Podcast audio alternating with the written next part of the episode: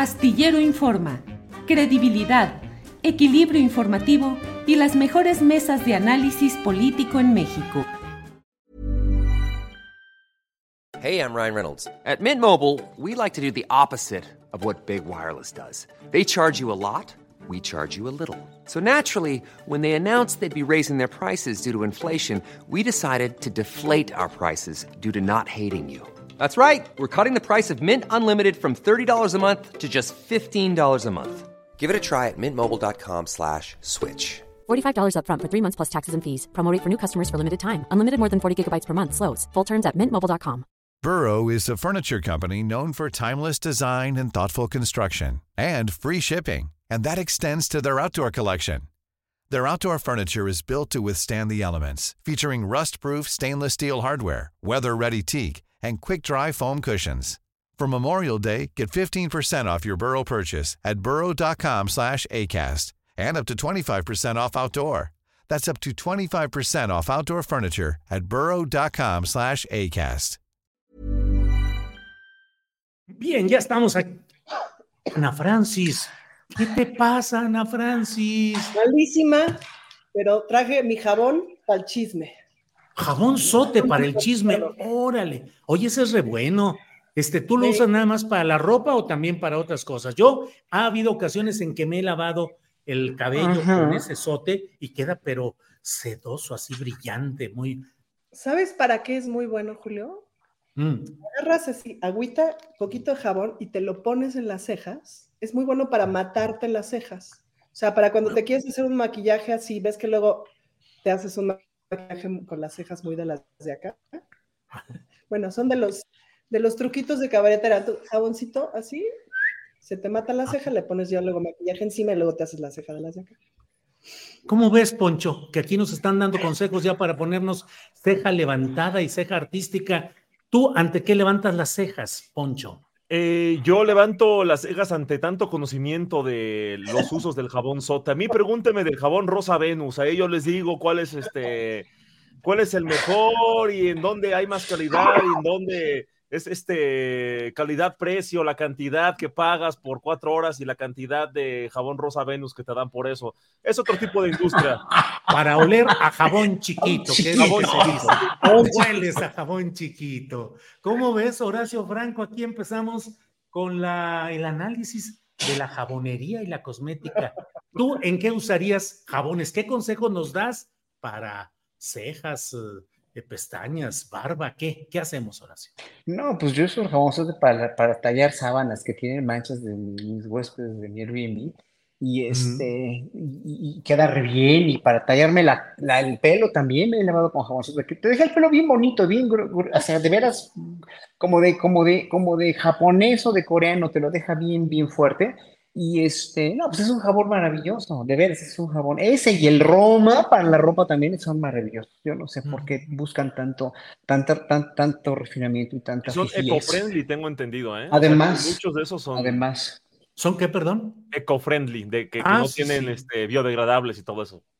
así Oye, es. Ana, Ana Francis, ¿cuál es la diferencia entre la política y lavar ropa?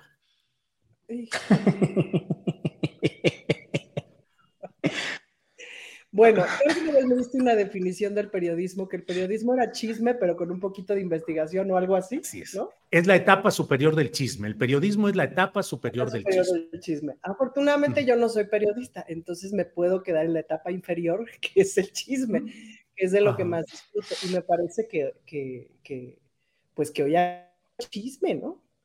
¿Qué Además, tanto el está- chisme? Sí. Está muy divertido porque buena, o sea, hay muy buenos suspensos, Julio. Hace, hace muchos años que no teníamos tan buen suspenso político, la verdad. O sea, que no Sí. teníamos tan buenos dimes y diretes reales, pues, como de, de entusiasmo real, de suspenso real, este, y de altura, si me permites. Sí, Entonces- de pronto, hasta en el proceso del Frente Amplio, que parecía muy plano, el Ajá. tema de Beatriz Paredes le metió el ruido y le metió Le las metió expectativas onda, le metió y todo. Ahora, ahora llega el tema de Ebrar en lo de Morena, igual Verástegui también se mete al, al, al terreno eh, con el suspenso. Ándale, yo sabía que ibas a, que ibas a... Esa, esa, esa eres tú. ¿Qué onda con... Bueno, Poncho Gutiérrez, ¿qué tanto la, el chisme, y diría la etapa tecnológica mayor del chisme que acaban siendo los memes, los tweets y las redes sociales, qué tanto construyen realidades y cambios o estancamientos políticos? Es decir, el chisme en la expresión tecnológica que sea, ¿sirve de algo o nomás nos entretiene? No, sí funciona, eh, entretiene, puede informar y desinformar, pero antes te quiero responder la pregunta que le hiciste a Francis de en qué se parece eh, este, lavar ropa con eh, la política.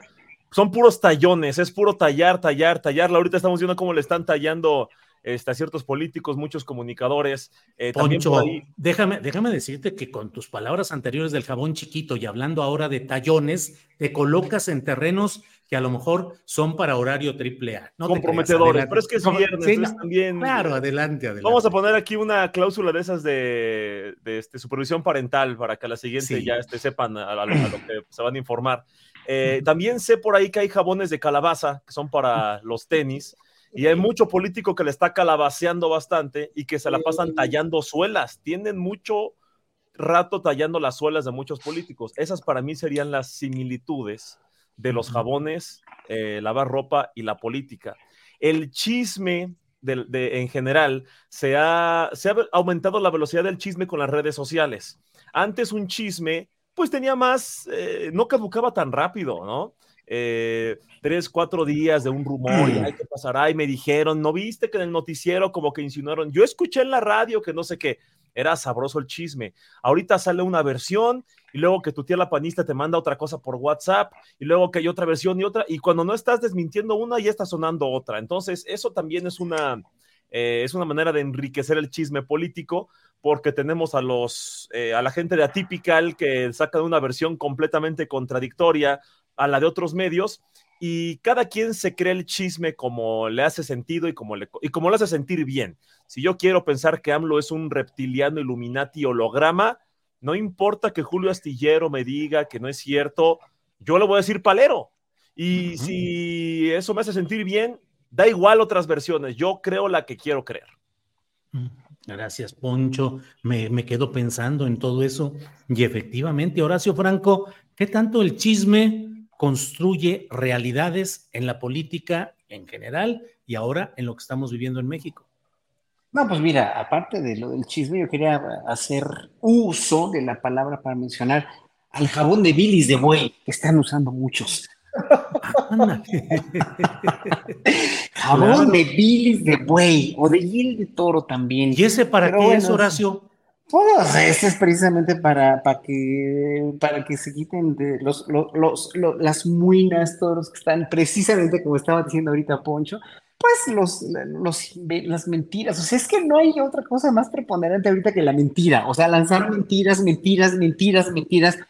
Que, que, que, están trabajando. Mira, estaba leyendo este tweet que estaba, estaba diciendo Alex Fernanda al principio del programa, de, que estaba mencionando de Lili Telles, y dices, bueno, es que qué bonito es reflejar en un tweet tan, o sea, tan transparente tu personalidad ardida, de veras eh, tu personalidad total y absolutamente ya enfermiza, ya totalmente invadida por el odio, ya totalmente de veras en el debraye de la, de la psicosis, de la, esquizofrenia, pues sí, de la, pues más bien de la psicosis, ¿no?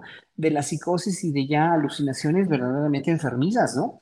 Eh, y en fin, obviamente ya con eso pues te das cuenta que eh, con, esta, con esta enjuagada con jabón de, de, de, de de buey, eh, lo, que, lo que está haciendo esta señora afortunadamente es con toda la gente que somos conscientes, con ese 60 y tantos o 70, no sé cuánta gente. Ahora no, no, no sé las últimas encuestas de cómo está Morena en el ranking de, las, de los partidos políticos, pero con todo esto lo único que está haciendo es pues hacer que, que, más gente, todavía más gente, tengamos más convicción de lo que no queremos esa gente como esta, ¿no? Entonces, obviamente al, al tener más convicción nosotros como, como, como, como, eh, a ver, aquí va una cosa que ojalá que la pongan en un short de los que haces, porque luego ponen shorts que lo único que hacen es, es este, hacer que me digan eh, de, de mala salvatrucha a drogadicto, lo cual nunca he probado ni una droga y que me pague el gobierno y la sea, pero ojalá que pongan esto, que mientras más refuercen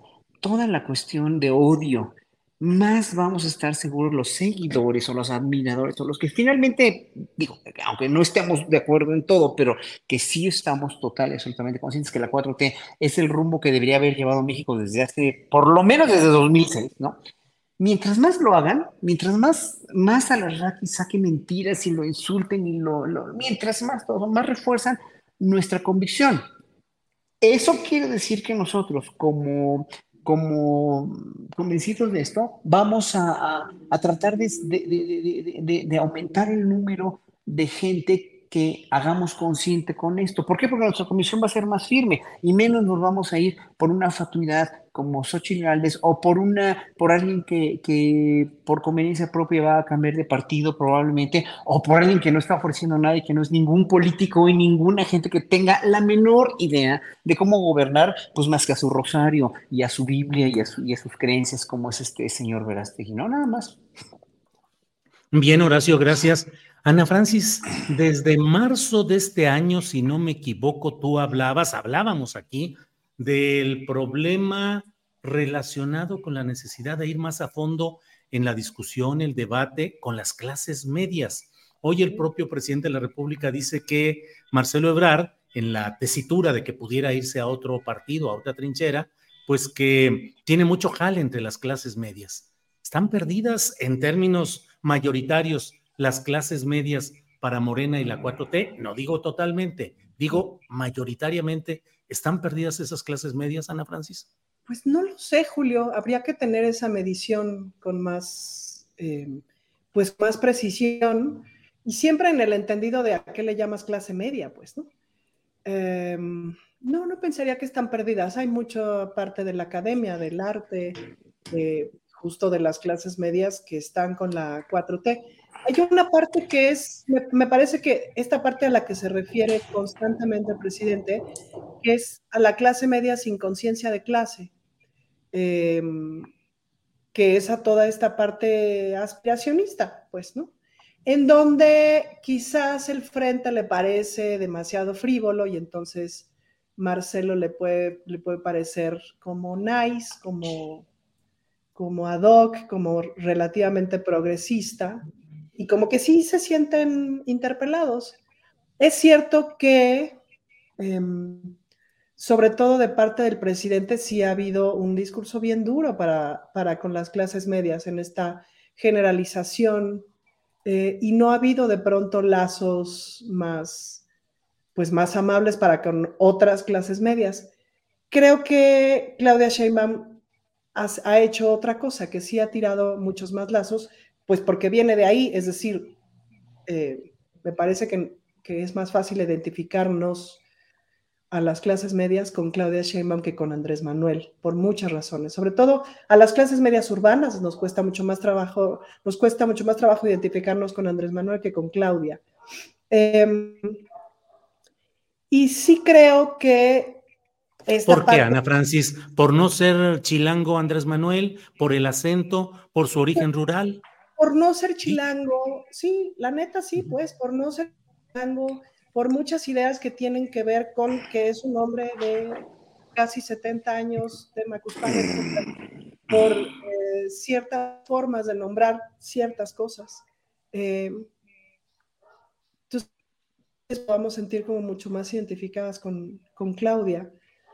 Y ahora, hablando de lo que está haciendo el presidente, pues estamos hablando del, del jabonero mayor, o sea, el presidente ahorita en las mañaneras está, tállele que tállele, tállele que tállele, echando chisme, y de repente, ¡pum!, suelta un pedacito de jabón a ver quién se resbala, pues, ¿no? Entonces, es muy interesante todo lo que está construyendo. En un supongando, así inocente supongando, de que tuviésemos en una beta eh, a Claudia, a Xochitl, a Marcelo, y bueno, a Verástegui, pues, pero a Claudia, a Xochitl y a Marcelo, pues ya le subimos el nivel a la discusión de forma importante, me parece. Em, y los o sea que ves bien que Marcelo se pueda ir a MC. No lo sé. Me hubiera gustado que no, pero la verdad es que desde, desde hace mucho también he venido diciendo que le falta barrio, que es fresa, que nunca se incorporó, digamos. O sea, es que la 4T también se fue, se fue, ¿cómo se llama? Se fue poniendo más de izquierda. Pues sí se ha ido poniendo más de izquierda y yo estoy de acuerdo y me parece muy bien. Em, me parece que Marcelo se quedó atrás, honestamente, me parece que estos dos meses de, de paseos por el país en los que se dedicó a comer y a ordeñar a la vaca, pues caramba. Y todas estas ideas de ahorita con tecnología lo arreglamos todo, me quedó a deber un montón, me quedó a deber un mm. montón. O sea, me parece que, que por lo menos dos lo rebasaron por la izquierda durísimo, ¿no? Gracias, Ana Francis. Poncho, ¿cómo ves estas eh, palabras de Ana Francis? Eh, eh, pega más en el espíritu urbano chilango, digamos, el estilo, la personalidad de Claudia que la de Andrés Manuel, uno, y dos, ¿qué tanto Marcelo Ebrard puede elevar el nivel de la discusión y la competencia política si se va, en esa hipótesis, a Movimiento Ciudadano, Poncho? En este escenario hipotético en el que Marcelo se encuentre en otro partido, en este caso Movimiento Ciudadano, sí elevaría la conversación, sí dejaría mucho más definidos los perfiles de personas que se sienten representados con estos eh, candidatos o aspirantes a candidatos o coordinadores de no sé qué cosa, como ya no sabemos ni cómo decirles por temas electorales. Eh, tenemos a Claudia Sheinbaum, la gente en el, en el macro, digamos, en un resumen muy grande de qué representaría.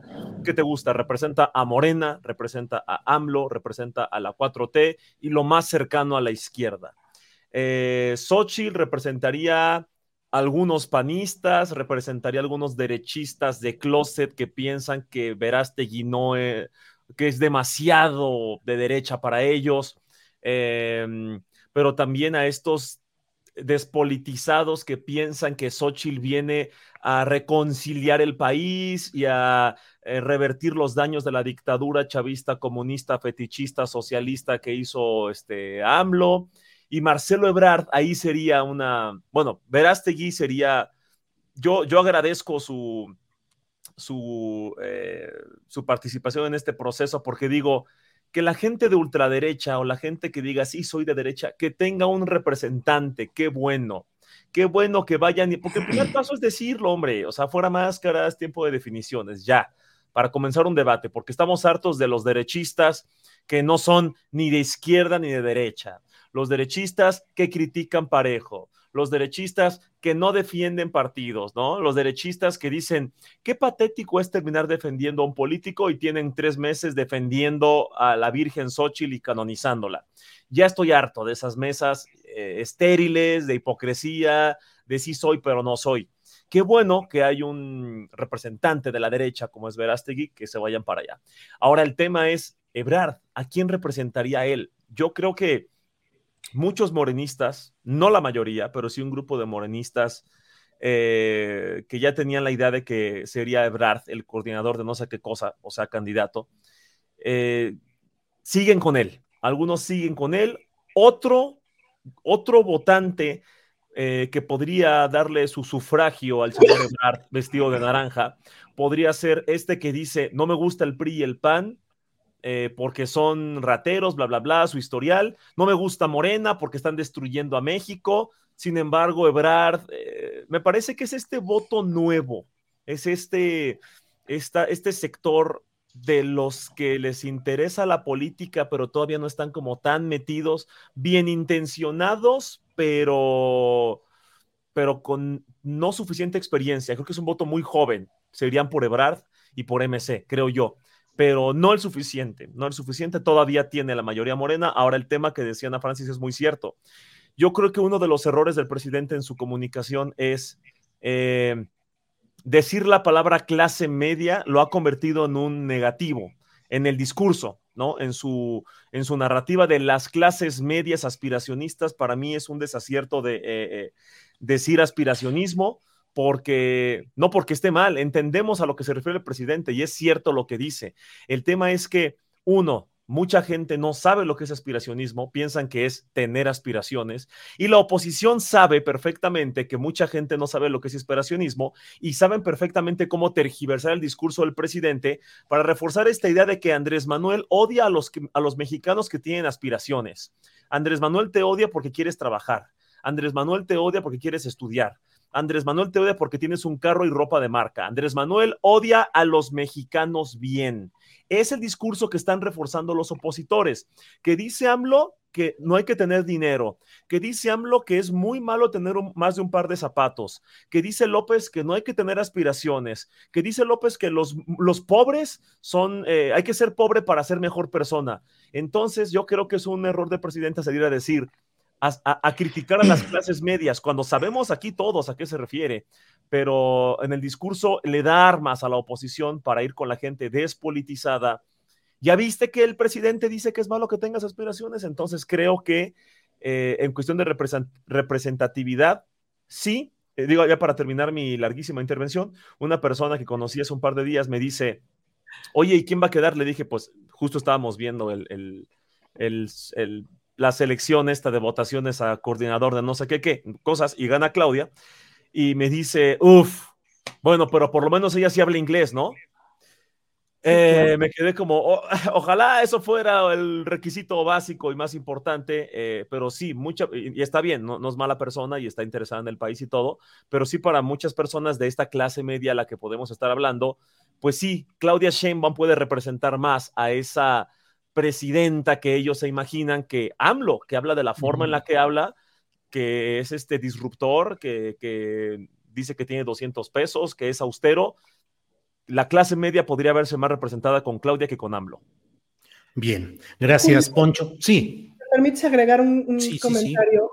Muchas eh, de mis amistades fifís que me han, o sea, que odian a Andrés Manuel, pero lo odian así con odio jarocho, muchas veces se me han acercado antes, ¿no? Se acercaban a preguntarme, bueno, pero a ver, Claudia, ¿no? Porque pues, ustedes saben que, que, mi, que mi gallo era Claudia, ¿no? Entonces yo, pues, siempre hablo bien de Claudia, etcétera. Decían, bueno, a ver, ok, Claudia, pero ¿en qué momento se va a deslindar de Andrés Manuel? Pues, ¿no? O sea, siempre le ponían como esta cosa de, ok, no nos cae mal, pero para que nos gane, sí se tendría que deslindar de Andrés Manuel. Claro, yo siempre les decía, si estás esperando el día en que la doctora Sheinbaum diga, Andrés Manuel se equivocó, yo lo voy a hacer todo distinto, no va a llegar ese día, estás, eh, estás pensando que es otra persona, pues, ¿no? Pero había esta cosa como de, podría ser Claudia, pero nada más que, que diga Fuchil Andrés Manuel, pues, ¿no? Entonces, sí hay como esta, este, es que a la gente ha estado haciendo unos comentarios muy interesantes. Em, y es importante como aclarar que estamos hablando que me parece que los cuatro nos referimos a, a esta clase media despolitizada o esta clase media sin conciencia de clase, que es a la que se ha estado refiriendo el presidente. Y que la verdad es que deberíamos, las clases medias, entrarle a esa conversación a profundidad, entrarle a esa conversación desde la autocrítica. Y ya. Bien, bien, Ana Francis. Horacio Franco, ¿cómo ves todo este tema en el que hemos entrado, las clases medias y Marcelo Ebrar como imán de esas clases medias y las ecuaciones electorales, cómo quedarían? Morena, eh, MC hipotéticamente con Marcelo Ebrar, Xochil Gálvez, eh, Eduardo Verástegui, que pienso que sí va a conseguir su registro, pero pienso que no estaría en el mismo nivel de los tres eh, principales que hemos hablado. Pero bueno, ¿Cómo ves todo este tema, Horacio? Bueno, para, para decir un corolario sobre lo que dijeron tanto Pocho como Ana Francis, digo, no digas cosas buenas que parecen malas. Y en ese sentido hay ciertos, no, no errores, pero sí son maneras de comunicar del presidente que son muy categóricas para él. Son muy evidentes, obviamente, para alguien quien convivió tanto tiempo con la clase necesitada en este país y que vio los horrores que vio y que sabemos que existen y que mucha gente de clase media precisamente lo sabe, pero no lo quiere saber en carne propia.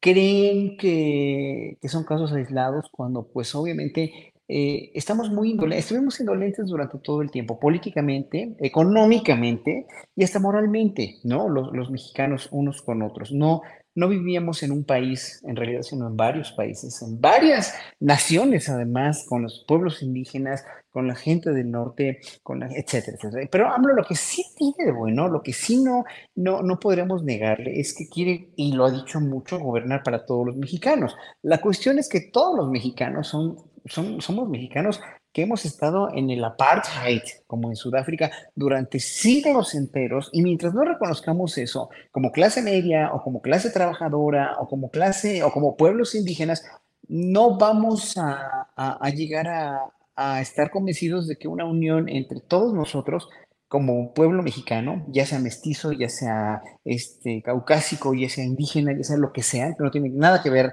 a la etnia a la que pertenezcas, ¿no? Eh, va a traer muchísimos más frutos y mejores rendimientos a México como país, no como la India, precisamente como en la India ya están resignados, aunque la sociedad de clases está abolida, pues obviamente ahí todo mundo, todo mundo tiene que seguir su signo y el destino de su causa, de su sangre y de su, de su linaje. Si eres de los invisibles, pues ya te tocó ser invisible para toda la vida. Si eres intocable, ya te tocó ser intocable. Si eres de, los, de, de las castas más altas, pues ya tendrás otro tipo de prebendas y éxitos en tu vida garantizados.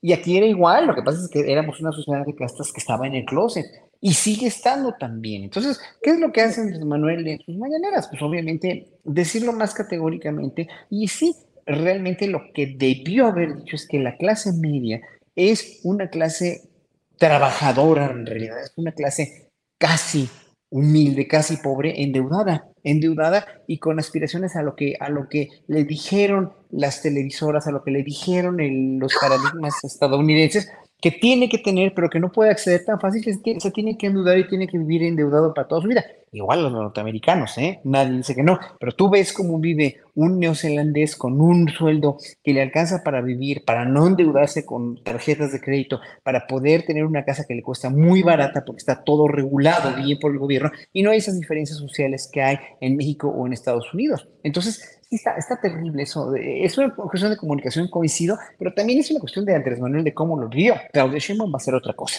Estoy seguro de ello porque tiene otro, otro origen también, eh, no es que sea de pueblo, de ciudad, los dos tienen mucha sensibilidad social, yo creo, pero tiene otro paradigma de decir las cosas y otras cuestiones de hacer. Pero Claudia Sheinbaum ha igual muchísima obra pública para, para alcaldías muy pobres y para, para, para, para, de veras mejorar la calidad de vida de los pobres, que es como, como dicen todos, pues sí, primero los pobres, ¿no? Como dicen ellos, y tienen toda la razón, porque hay que atenderlos. Bueno, lo de Marcelo, el riesgo de que Marcelo se vaya a otro partido, eh, a Movimiento Ciudadano en este caso, es que va en un momento dado, sí, a segregar, a debilitar mucho a, la Alianza contra la Natura, donde está la señora Xochitl Gálvez, y que en un momento dado pues puede ser benéfico para Marcelo en un determinado porcentaje, pero no le va a quitar los votos que tiene Morena, porque Morena seguirá sigue diciendo que ya haya entregado el bastón de mando y cuando Andrés Manuel se vaya al rancho y después de que Andrés Manuel se muera, ojalá que nos dure vivo muchos años, pero cuando se muera, va a seguir muy fuerte su pensamiento y su obra, porque hizo una gran obra, o evidentemente no lo podemos negar. Y si lo niegan y si lo, lo, lo y si lo, lo estigmatizan así, pues es que están realmente fuera de la realidad. Entonces, Marcelo corre un gran riesgo para mí de por su ambición política genuina, ¿eh? no digo que no sea genuina, ha trabajado mucho, ha sido un muy buen funcionario, te lo dije la otra vez en la charla que tuvimos. Nadie, nadie, nadie cuestiona sus orígenes periodistas, los podemos cuestionar, sí, son muy cuestionables. Manuel Ramos Solís, un gran papel con él, pero también es muy cuestionable todo lo que pasó en los noventas con ellos. Pero bueno, Marcelo ya hizo un muy buen papel y lo está enalteciendo López Obrador todo el tiempo y se lo reconocemos y nadie dice que es un mal político ni nada. Lo que pasa es que en estas coyunturas, el que hace berrinche, el que se enoja, pierde y pues sí, se va a tener que lavar con un jabón de bilis de buey porque no, no, no está contribuyendo a nada, no está contribuyendo a nada que sea positivo para el país, para el país como una cuestión de transformación que necesitamos. Bien, Horacio, gracias. Ana Francis, te ruego, Ana Francis, Poncho y Horacio, les ruego que me disculpen de recurrir a un filósofo y cientista político de esta calidad como Esteban Arce, pero tenemos ahí dos tweets que quiero compartir con ustedes. Dice Esteban Arce, primer acto, MC no se suma a oposición y no nombra candidato. Segundo acto, Ebrar hace que sale disgustado de Morena. Tercer acto, Ebrar es candidato de MC. Así, este partido asegura registro y se divide, se divide el voto opositor. ¿Cómo se llama la obra? Y luego puso otro tuit que también dice, curioso ajedrez político. Dos de los más grandes capitales del país que apoyan la 4T impulsan una nueva candidatura de derecha. La jugada es muy inteligente y maquiavélica. Bien. Los más grandes capitales del país que apoyan la... ¿Qué? ¿Eso qué quiere decir? A ver, de nuevo, por favor. El segundo, sí no se lo comprendí. Ah, el, curioso ajedrez político. O sea, se refiere a que Ricardo Salinas Pliego, cuando menos, es uno mm. de los dos grandes capitales que apoyan a la 4T y que ahora impulsan la candidatura de Eduardo Verástegui. Salinas apoya la 4T. Ay, qué feito apoya. Bueno, pues está, es miembro del comité asesor del presidente de la República en terreno empresarial. Sí. Y no lo han dado de baja. Entonces, ¿cómo ves estas ideas que están bullendo, Ana Francis, de que hay un maquiavelismo extremo en la política que hace que en realidad a Marcelo se le esté impulsando a MC para que divida el voto opositor, por un lado, y por otro, que Salinas Pliego y capitales cercanos a la 4T apoyan a Verástegui también para dividir el voto de Xochitl y del Partido Acción Nacional. Bueno, a mí me parece que Salinas Pliego y Verástegui representan a los libertarios. O sea, no, pero además es que Salinas Pliego es libertario, lo ha dicho, es decir, no, no estoy diciendo nada que él mismo no haya dicho. Y se le cebó Lili Telles y me parece que le va a caer muy bien Eduardo Verástegui para jalar algunos votos, yo supongo, no lo sé. Este, no lo sé. ¿Y em, cómo ves entonces la candidatura de Verástegui? It's that time of the year. Your vacation is coming up. You can already hear the beach waves, feel the warm breeze, relax, and think about work. You really, really want it all to work out while you're away. Monday.com gives you and the team that peace of mind. When all work is on one platform and everyone's in sync, things just flow wherever you are. Tap the banner to go to Monday.com. Hiring for your small business? If you're not looking for professionals on LinkedIn, you're looking in the wrong place. That's like looking for your car keys in a fish tank. LinkedIn helps you hire professionals you can't find anywhere else, even those who aren't actively searching for a new job but might be open to the perfect role. In a given month, over 70% of LinkedIn users don't even visit other leading job sites. So start looking in the right place. With LinkedIn, you can hire professionals like a professional. Post your free job on linkedin.com slash people today. No, pues muy mal, Julio. Es decir, eh, o sea, va a jalar, sí va a jalar unos votos. Mira, probablemente sea muy útil para que veamos en realidad ese, e, ese voto de ultraderecha horroroso. ¿Cuánto es? Em, porque es, es horrible lo que representa, es horrible. Es horrible, es mortal, es dañino, es inhumano, es antiderechos, es horrible lo que representa. Y sin duda es algo de lo que hay que cuidarse y que ha estado creciendo en el mundo y que está, este, no sé si ha estado creciendo en el mundo o está saliendo del closet en el mundo. Em, y que nunca murió, pues que pensamos, es un pensamiento que pensamos que se había diluido al término de la Segunda Guerra Mundial y no fue así. Y luego renació o, o salió un poquito del closet en las dictaduras latinoamericanas y pensamos que se había diluido, pero no fue así. Bolsonaro, etcétera, Milei, ¿no? Em, entonces creo que vale la pena verlo, verlo, ver, verlo con números. Eso puede, o sea, pues ya no nos queda de otra finalmente.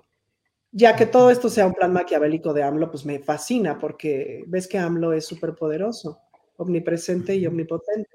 Entonces esa fantasía me resulta muy divertida. Yo lo que sí creo es que Andrés Manuel es un gran bateador. Y va recibiendo, ¿no? Y va bateando y, y, las va sacando del estadio, pues, ¿no? varias. Entonces, pero él no pichea. Él no se picha a sí mismo. Entonces, pues con lo que viene llegando, me parece que las va sacando del estadio. Em, y creo que sí, claro, es decir, dividir el voto de la oposición sería deseable, pues sí. Mm, quizás es volver un poco como a lo, a lo, que más o menos representaban. O sea, en, algún tiempo, lo que pasa es que ya no nos acordamos, pero se supone que en algún tiempo el PRI, el PAN y el PRD representaban tres cosas distintas, ¿no? Quizás Verástegui, representa más lo que en algún momento representó el PAN, ¿no? Eh, quizás eh, Marcelo representa más lo que representaba el PRI. Ya Xochitl sí ya no sé qué representa porque, porque, porque pues ella puede ser cualquier cosa. Eh, pero pues eso, pues, ¿no? A lo mejor justo esos electorados que sí son, que sí existen, no sé si hay una población de, derecha importante que piensa que, ¿no? Que tiene esta idea anquilosada de la familia y que tiene susto de que familias como la mía existan y etcétera, existe y ahí está. Y si hay una militancia priista, además muy ofendida y muy enojada con el proceso, muy enojada con la dirigencia, etcétera. Pues, Bien. Pues, Bien, Ana Francis Poncho, eh, paso de estos tweets de Esteban Arce a otro a otra parte de la enciclopedia política, porque leí lo sucedido en el programa ¿Qué importa? conducido por Eduardo Videgaray y por José Ramón San Cristóbal, apodado El Estaca, que es un programa de humor con contenido político y todo esto. Y ahí Xochitl Galvez dijo algo que me parece muy interesante. Dice que a Vicente Fox dijo, hay que quitarle el Twitter, aunque ya aprendió, se quedó calladito varios días y ya entendió. Yo lo quiero mucho, pero que no me ayude de esa manera. No va a haber pensión de regreso. De una vez se lo digo. Y más adelante dijo, Fox fue un personaje raro, pero electrificamos a dos millones de personas, construimos dos universidades, se hicieron cosas importantes. Poncho Gutiérrez, llegamos al momento de ir revisando la gestión de todos los que han ocupado el poder, incluyendo al actual presidente López Obrador. Poncho. Tu micrófono, tu micrófono. Me está censurando Lopitos, la así la censura de López, la censura de López. Así es. Eh, Nos llegó el telefonema, censura a Poncho, que no salga. Censura a Poncho, por favor. Eh, no, basta con el, no basta con el software Pegansus que le instalamos en su, en su, celular, eh, censúremelo. Y yo te iba a traducir con señas, aquí lo que tú dijeras. Eh, sí, lo ibas a tergiversar. Sí, así, es, Así es, así es.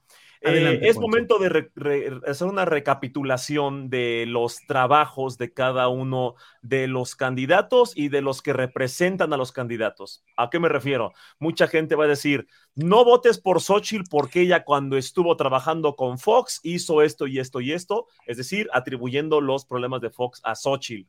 ¿Qué va a hacer mucha gente con Claudia? No votes por Claudia porque su gestión en... Eh, en Ciudad de México, en la jefatura de la Ciudad de México. O no votes por Xochitl porque su gestión en la alcaldía Miguel Hidalgo, sí, ¿verdad? O en la Benito Juárez, Miguel Hidalgo. En la Miguel Hidalgo. En la Miguel Hidalgo, lo de estos contratos extraños que casualmente no son cuestionados por los analistas que critican parejo. Eh, ahí están, ya Víctor Romo los ha denunciado mil veces, pero parece que a cierto sector no le interesa o no le causa ninguna sospecha. Por ahí le van a estar dando, ¿no? Que cómo que vas a votar por Marcelo si cuando estuvo en la Ciudad de México hizo esto, cómo que vas a votar, eh, bueno, por Verástegui pues no ha hecho nada, pero lo que representa todo eso, de ahí se van a agarrar, ¿no? Eh, del Repsamen de Claudia, de la línea 12 de Marcelo, van a agarrar por dónde, por dónde van a estar este, agarrando carnita para golpetear. Ahora, el fenómeno Xochitl es una cosa bien ecléctica, porque ella dice, eh, es como un tipo de, bipolaridad política, no sé cómo decirlo, y con todo el respeto para este trastorno mental, que por cierto, luego les cuento, Ana Francis, que quería saber cómo me fue en una conferencia de salud mental e infodemia, luego te contaré, que tiene que ver con todo esto de la salud mental. Eh, hablando de esta bipolaridad política, es como... Eh, si algo, odio la política, pero lo que más odio de ella es que la amo. Ese es como el, como la opinión de Xochitl Galvez, porque dice, Fox fue un personaje extraño, no sé qué, y le vamos a quitar Twitter, pero lo que hicimos fue muy bueno. O sea, no lo defiendo, pero sí lo defiendo. Y cuando voy al sur del país, como que les digo que primero ellos, pero que tampoco primero ellos. Y cuando voy a Mazarik y a Polanco, digo que primero los empresarios, pero, que, pero no tanto los empresarios. O sea, no digo nada, pero sí digo todo, pero es que depende, pero es muy ambiguo. Es la naturaleza de una candidata que representa una alianza como el PAN, el PRD y el PRI. Es la mm. naturaleza, el discurso de una mm. alianza que, de una persona que dice que es trotskista, pero trabaja con los mm. empresarios. Es, es normal que tenga ese tipo de discurso. Bien, Poncho, gracias. Oración. Me, toca, me toca a mí, tengo que responderle. Me toca a mí. Poncho, si tú lo ves como normal, porque tú ves dentro de la esencia bastante transparente de Xochitl Galvez, que es transparente, ¿eh? es tan transparente como Lili Telles. O sea, esta gente es muy, muy transparente y, muy impulsiva y muy irreflexiva. Entonces, cuando, cuando eres transparente e irreflexivo y, tienes una boca y una manera de actuar donde obedeces a tus impulsos primarios de hacer las cosas por hacerlas, te vistes de dinosaurio, dices que eres indígena, dices que vendiste gelatinas, aunque haya sido cierto o no, no me consta, eh, dices cosas, eh, eh, dices, dices todo lo que ha dicho esta mujer, que han sido incongruencias una tras otra, ¿no? Que la cosa es que como pueblo mexicano que somos, como gente ya políticamente un poco más madura que los sexenios pasados porque ya perdimos la apatía y la, la despolitización gracias a este gobierno y eso lo tenemos que agradecer como tal, es el más grande mérito. Entonces debemos ver si queremos que nos gobierne alguien así, que sea de ocurrencias precisamente, como ellos dicen falsamente, pero mira, sus mentiras son precisamente para tirarlo a López Obrador. Pero, pero nosotros debemos reflexionar que, el presidente no ha sido un presidente de ocurrencias, las ocurrencias son las que dice esta señora. Cuando uno ve la, la investidura, perdón que lo, lo, lo, lo, ponga tan, no de una manera tan clasista ni nada, pero ves la investidura que tiene al hablar una persona como Xochitl, de decir lo que dice, a la que tiene Claudio Sheinbaum, con toda su parquedad, con toda su, con toda su, su, su sequedad, si ustedes quieren, híjole, dices, no, no, no, pues es mucho más congruente Claudio Sheinbaum, es mucho más congruente Marcelo Ebrard, aún con sus su de buey, es mucho más congruente cualquiera de ellos, no, Noroña, por favor, Gerardo Fernández Noroña, con toda su, con todos sus actos tan, tan rebeldes y tan, a veces, tan, tan, tan fuera de sí en cierto sentido, ¿no? Eh, en, en las cámaras, pero que han sido tan congruentes con lo que él quiere, o sea, hay esa palabra, congruencia, nada más. En Xochitl Galvez, en Lili Telles, uno no ve la menor congruencia tampoco en la gente que, que, entrevistabas ayer, bueno, el tortolero y el otro, los cristeros de ayer, que me eché toda la entrevista con la, con la quijada en el piso, después de haber visto lo congruente que es Clara Burgada y lo que ha hecho de su carrera política en Iztapalapa y en sus obras en Iztapalapa, que conozco como los, los, este, las utopías y todo lo que ha hecho de labor social y, cultural en Iztapalapa, dices, bueno, esto es congruencia, pero cuando tú oyes hablar a Tortolero y a este otro señor y dicen que Verástegui eh, eh, es un presidente que va, o sea, primero la religión, o sea, un, un gobierno donde Dios, em, empiezan por Dios, bueno, es que Dios nunca ha gobernado nada, Dios nunca ha gobernado nada, ha gobernado en nombre de Dios las peores teocracias del mundo que, ocasionaron totalmente esclavitudes y, catástrofes en la gente pobre. Si eso quieren, pues es problema de ellos, pero no creo que haya gente que tenga más de dos centímetros de frente que vaya a votar por una persona como Verástegui, que propone eso, que está en este cariz de seguir un gobierno cuasi teocrático en realidad, ¿no? Y cuya única experiencia política, entre comillas, ha sido, pues bueno, ha sido meterse, digo, meterse más en el closet donde siempre estuvo, pero aparte de todo, ha sido eh, eh, propugnar por la, que, es muy genuino y que es muy cierto que todos debemos velar por eso, y velamos por eso, gobiernos de izquierda y de derecha, por la trata de niños. Obviamente esa es una cuestión inhumana y terrible que cualquier gobierno, también con más de dos centímetros de frente, debe poner eh, eh, como, como, como, como, este, como paradigma de acción, no permitir el la trata de niños y el maltrato de niños y el maltrato animal y el maltrato a los indígenas y el maltrato a los homosexuales y el maltrato a cualquier minoría, etcétera, etcétera.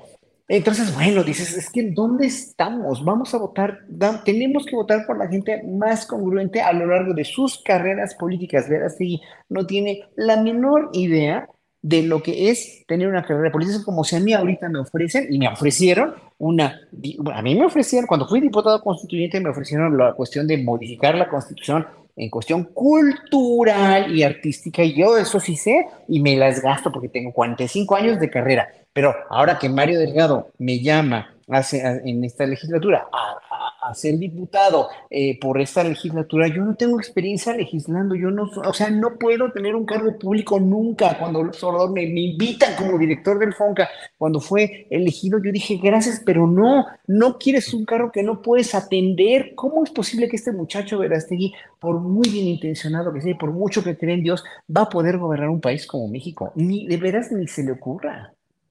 Bien, gracias, Horacio.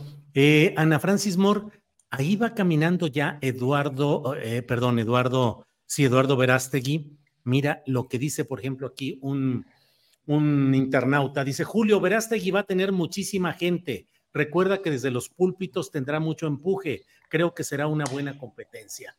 Ana Francis lo apoya Donald Trump y no es una invención ni una suposición, lo ha apoyado expresamente, no solo en términos declarativos, sino políticos. Le ayudó a organizar la conferencia política de acción conservadora en noviembre del año pasado en la Ciudad de México, que fue como su destape con toda la ultraderecha latinoamericana, española y de otros países. Y ahora, con la presentación de una película, también lo hizo y le dijo próximo presidente de México. Le apoya toda esa ultraderecha que sobre todo en Latinoamérica ha ido creciendo y también en España con Vox. Y en México hay las organizaciones clericales más conservadoras que están organizándose para apoyar a Verástegui bajo el lema claro, no hay vuelta de hoja, de Dios, patria y libertad. ¿Qué opinas de esa candidatura, Ana Francis? Pues es lo que te digo que es de terror, Julio. Ahora, de eso a que lo apoye la feligresía hay una distancia enorme. Me parece que en México hay cuando menos, hablando específicamente de la Iglesia Católica, que es de la que sé, hay por lo menos dos iglesias.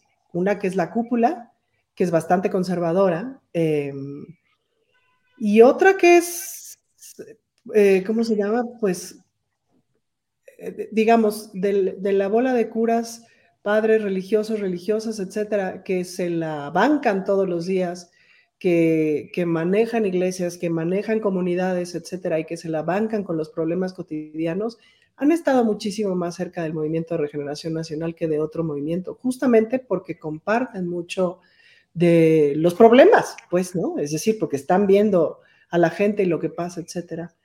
Entonces, yo creo que no, no podríamos pensar, México es un país, si mal no recuerdo, que se declara 80% católico, 90% creyente, pero 80% católico, si mal no recuerdo. Em, pero, pero no es tan así, digamos, la práctica religiosa. Me parece que Verástegui representa eso que ya sabemos, pues, ¿no? Esa ultraderecha horrorosa. Creo que va a jalar, pero no, no le da para ganar ni en drogas. Pero, insisto, no es nada despreciable y no hay que tomárselo a la ligera. Em, y es interesante, por ejemplo, ahorita me decían en el chat eh, que si la familia me molesta, etcétera, pues ¿cómo me va a molestar? Yo tengo familia. Justo un poco a lo que apelamos, pues a todo tipo de familias. Y cuando digo a todo tipo de familias, digo a todo tipo de familias, no solamente una familia con dos mamás, sino una familia con una mamá, la abuelita, la tía y pues la prima que vino a vivir acá y entonces entre todas cuidan a los hijos, etcétera, u otra familia este, con el tío, ¿me explico? Como son las familias en México y en el mundo. Em, justo el presidente pues ha sido un gran apoyador de la idea de familia, dice que es eh, el mayor, ¿cómo es que lo nombra? Como el mayor sistema de seguridad social que tiene México, pues, ¿no? Y sí, en México tenemos una cohesión familiar muy particular y muy importante y nada despreciable. Em, pero las familias pues son bien diversas. Entonces, eso que representa este señor, ay Julio, pues es muy odiador, es muy interesante ver cómo aumentaron em, los crímenes de odio en Estados Unidos después de Trump. Es decir, a partir de que Trump sale del, sale del closet este pensamiento y cómo aumentaron los crímenes de odio a migrantes, a personas afrodescendientes, a homosexuales, a judíos, etcétera, o sea, a todas las, ¿no? Entonces, eh, eso representan, pero insisto, em, es un pensamiento que no ha muerto y que vale la pena siempre saber dónde está. Por lo menos saber dónde está. Bien, pues vamos ya en la parte final de nuestro programa, Poncho. Segundo peso le vamos a poner a nuestro programa ya. Poncho, postrecito, por favor. Nos quedan para unos dos, tres minutitos a cada cual. Adelante, por favor. Postrecito, estos días ver el tema de las encuestas, de la sucesión, de quién, eh, quién va a tener la responsabilidad de AMLO, verlo entregar este bastón. Eh, nos hace pensar que el presidente ya no va a estar, nos hace pensar en cómo va a ser el México el año 1 DC, el año después de los Chairos. ¿Qué pasará? ¿Cómo será ese tiempo? Eh, la politización será la misma, los que hoy odian al presidente seguirán igual de loquitos. Eh, los medios seguirán evidenciando su tendencia, sus contratos, los empresarios seguirán haciendo el ridículo, no, no los empresarios, este grupo de empresarios que ya sabemos quiénes son. Eh, PRI y PAN seguirán diciendo que son apartidistas, eh, los derechairos seguirán igual eh, diciendo sí, pero AMLO dijo, sí, pero tu Mesías, eh, sí, pero el cacas. Eh, ¿Será que los derechairos o los políticos del PAN y el PRI del futuro, ya que no esté AMLO, ahora ellos le echarán la culpa al presidente? Es que desde que entró AMLO así nos dejó las finanzas, por eso no nos hemos podido recuperar. Y si mi estado... está lleno de violencia es porque el cacas hace un sexenio y dio abrazos a los narcos y bla, bla, bla. ¿Qué pasará en el futuro? ¿Qué pasará? ¿Cambiarán los papeles? ¿Habrá cosas medio mezcladas? A mí me preocupa algo y es, y es, es muy, es, esto es real. Me agüita pensar que cuando se vaya AMLO, toda este lo, esta gente loquita, toda esta gente llena de, de, de, complejos, esta gente que se fanatizó con el odio al presidente, vuelvan a ponerse la máscara. Eso sí me, me, me entristece de, ¿ya? O sea, el día uno, con quien esté de presidenta o presidente, dentro de un año y un poquito más, van a decir, todos los partidos son iguales. Yo siempre he criticado parejo. A ver, Chairo, yo nunca dije que AMLO se iba a reelegir, por favor. Chairo, yo cuando dije que íbamos a hacer Venezuela. A ver, Chairo, yo cuando dije que AMLO iba a abrir las cárceles y, que iba a, a, cambiar la constitución por su constitución moral. Yo nunca dije eso, Chairo. Yo soy súper objetivo y yo siempre critiqué parejo y no defiendo a nadie y seguirán con su reputación intacta y seguirán siendo súper objetivos y el tiempo nos recordará como los paleros que le defendieron todo a López, los, los sesgados. Eso sí me agüita. No sé si ojalá que no. Bien, Poncho, gracias. Horacio Franco, postrecito, por favor. Pues mi postrecito es un reconocimiento real y pues una de cal por las que van de arena a la Suprema Corte por la despenalización del aborto a nivel nacional. Eso hay que reconocerlo, es en verdad un gran logro, ¿no? Y hablando de ultraderecha, pues se van a poner como locos también la ultraderecha. Y, y otra, la cuestión de, la cuestión precisamente de, de que aquí un el señor López López en, la, en, en el chat me dice que congruencia es también que la ultraderecha tenga un candidato. Sí, debe haber muchos partidos, uno de ultraizquierda si quieren, uno de izquierda, uno de centro, uno de derecha, uno de ultraderecha. Eso está muy bien, muy, pero muy, pero muy bien. La cuestión es que a quién tienes como candidato en ese partido de ultraderecha, o sea, ¿y qué enerbolas? O sea, enerbola, lo bien. A mí me llamó mucho la atención ayer en la entrevista que ni Tortolero ni el otro señor este, Cristero, eh, que para mí son realmente muy anticristeros. Ah, Iván Peña, sí. Son muy anticristeros, ¿eh? porque Cristo no, nunca propagó esas cosas que dicen ellos. pero nunca dijeron de lobby gay, que ya lo andan diciendo mucho, pero no saben precisamente con quién se meten y qué les van a decir cuando, cuando dicen que hay un lobby LGBT, ¿verdad? O un lobby, ya van a decir el lobby indígena o cualquier otro tipo de lobby. Entonces, eh, nada más yo digo eso, un candidato de, de, ultraderecha o uno de ultraizquierda debe ser un agente con preparación política y con experiencia gobernando. No puede haber improvisados, no puede haber gente, no puede haber fuegos fatuos, nada más que, que, primero quieren ser jefes de gobierno como la señora Xochitl Galvez y después ya quieren, quieren la grande acomode, más bien no quieren, la proponen y ya no saben ni qué hacer y se volvió loca con esto. ¿no? Imagínense cómo va a ser si es presidente. En fin, nada más es eso. Eh, por lo demás, yo creo que ahí va, ahí va. La cuestión de, la, del lunes de Marcelo Ebrard va a ser definitiva y decisiva para ver qué pasa con el futuro de, más que de Morena, porque ese ya tiene su futuro asegurado, pero de Ebrard mismo. Bien, muchas gracias, Horacio. Eh, Ana Francis, postrecito o postrezote, porque además hay alguna actividad ahí que se va a anunciar. Adelante, Ana Francis. Bueno, pues mañana tenemos eh, una visita a la luna, pero espérate, antes de ir a ese asunto, es que me quedé pensando, Julio, que algo que no saqué de mi pecho y como ves que ya estoy sacando todo de mi pechito porque ha estado rudo guardármelo. Si lo vas a sacar, este que sea una servilleta, ¿eh? Lo de todo lo que saques de tu pecho, por favor. Es, la cámara, algo que no de mi pechito, es que me sorprendió, no, no me sorprendió pero me ofendió muchísimo este comentario de que saca en la entrevista del país, me parece, que sacan de Marcelo, donde dice, ah, no nos vamos a someter a esa señora, algo así es la frase. Que en una frase lo dice todo. Yo sé, y de veras lo sé, y lo digo con el mayor amor del que soy capaz. Lo digo así, mira, así, zen. Yo sé que para los señores de su generación, está perrón. Está perrón hacerle caso a una mujer, está perrón tener una mujer de jefa, está perrón. Pero, ay, híjole. Ay, híjole, cómo duele el machismo, cómo insulta, cómo ofende, cómo desgarra, cómo te dan ganas así de, ah, de aventar el escritorio y decir, todavía, maldita sea, todavía. Y sí, todavía. Y nada, aprovecho como ese comentario como para decirles, decirles, ya en serio, híjole, de veras, eso es un problema, eso es un problema y hay que mirarse al espejo y hay que erradicarlo y hay que quitárselo de encima, eso es un problema. Y si bien hemos visto, como bien se los he dicho, o sea, estas campañas nos van a dejar ver lo más feo de la misoginia, pues, ¿no? De la misoginia en la política. Y celebro la serenidad que ha tenido Claudia Sheinbaum para no engancharse. Y, y ahora sí que, y le tiro toda la luz para que tenga toda la serenidad del mundo, porque va a estar perrón.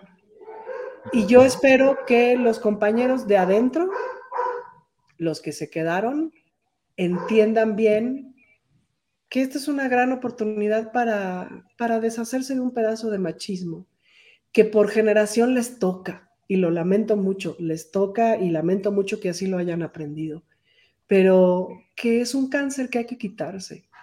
Y yo creo que es una gran oportunidad para mirarlo. Y luego, por otro lado, ya, Julio, si me permites. Sí, claro. Quiere que lo salude, que se llama José Rodríguez, que dice que no cree en el aborto. Yo te diría, José, el aborto no es una religión, es un derecho. Eh, y ya. Entonces, te saludo, José Rodríguez. Eh, y nada más, Julio. Eh, sobre la actividad que tienes pendiente. Sí. A la luna de, Álvaro Obregón, que son estos espacios que tiene la Secretaría de las Mujeres para la atención a la violencia a las mujeres, y hacemos actividad cambiando de luna cada mes, visitando todas las de todas las alcaldías, pues para decirle a las lesbianas, bisexuales, trans, intersex, de la Álvaro Obregón. Este es su luna, vengan, vamos a hacer ahí un bonito evento, convivio, que hay conversatorios, talleres, mercadita, tianguis, bazar, música en vivo. Y se pone bien, así que están cordialmente invitadas. Bueno, pues hemos llegado al, al final, sí, ahora sí. Una cosita rapidísima, me dice una, una, Judith Vera me dice que si mi mamá hubiera pensado como yo, que yo no estaría aquí en este mundo. Si mi mamá hubiera sido drogadicta, alcohólica, o hubiera sido violada y no me, o no me hubiera amado, no me hubiera querido, yo hubiera pedido que me abortara, la verdad. Punto, nada más. Si mi mamá no me hubiera querido, si no hubiera sido hijo deseado, o si no me hubieran dado el amor que me dieron, no mi mamá violada o alcohólico o drogadicto o lo que sea, no, hombre, tírenme, por favor. ¿Para qué está uno en este mundo? ¿Para qué? ¿Para qué? ¿Para venir a sufrir? No, gracias. Bien. Horacio, gracias. Ana Francis, Poncho, gracias y nos vemos pronto. Hasta luego. Adiós, amigos. Chao. Adiós. Planning for your next trip? Elevate your travel style with Quince. Quince has all the jet setting essentials you'll want for your next getaway, like European linen, premium luggage options, buttery soft Italian leather bags, and so much more. And is all priced at 50 to 80% less than similar brands. Plus, Quince only works with factories that use safe and ethical manufacturing practices. Pack your bags with high-quality essentials you'll be wearing for vacations to come with Quince. Go to quince.com slash pack for free shipping and 365-day returns. Hola, buenos días, mi pana. Buenos días, bienvenido a Sherwin Williams. ¡Ey! ¿Qué onda, compadre? ¿Qué onda? Ya tengo lista la pintura que ordenaste en el ProPlus app. Con más de 6.000 representantes en nuestras tiendas listos para atenderte en tu idioma y beneficios para contratistas que encontrarás en aliadopro.com. En Sherwin Williams somos el aliado del PRO.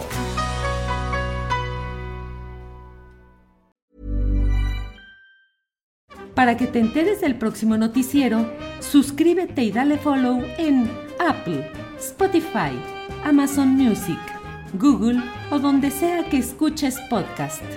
Te invitamos a visitar nuestra página julioastillero.com.